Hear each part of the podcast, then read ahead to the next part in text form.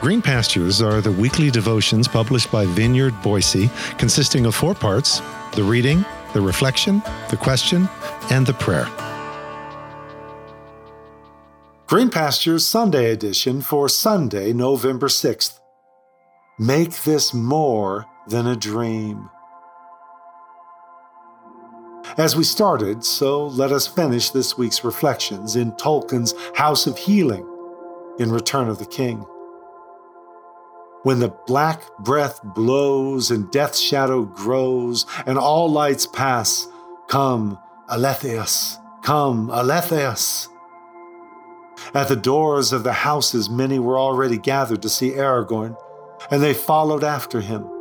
And when at last he had supped, men came and prayed that he would heal their kinsmen or their friends whose lives were in peril through hurt or wound, or who lay under the black shadow. And Aragorn arose and went out. He sent for the sons of Elrond, and together they labored far into the night. And word went through the city The king is come again, indeed.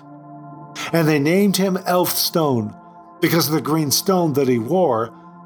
And so the name which it was foretold at his birth that he should bear was chosen for him by his own people.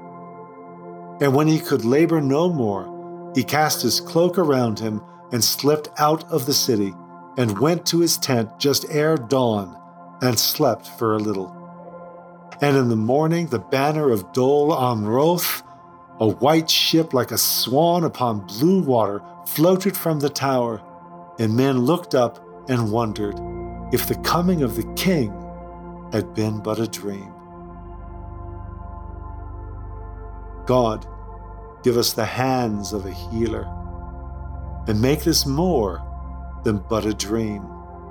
When the black breath blows and death's shadow grows and all lights pass, come, athelas, come, athelas. Maranatha, come, Lord Jesus.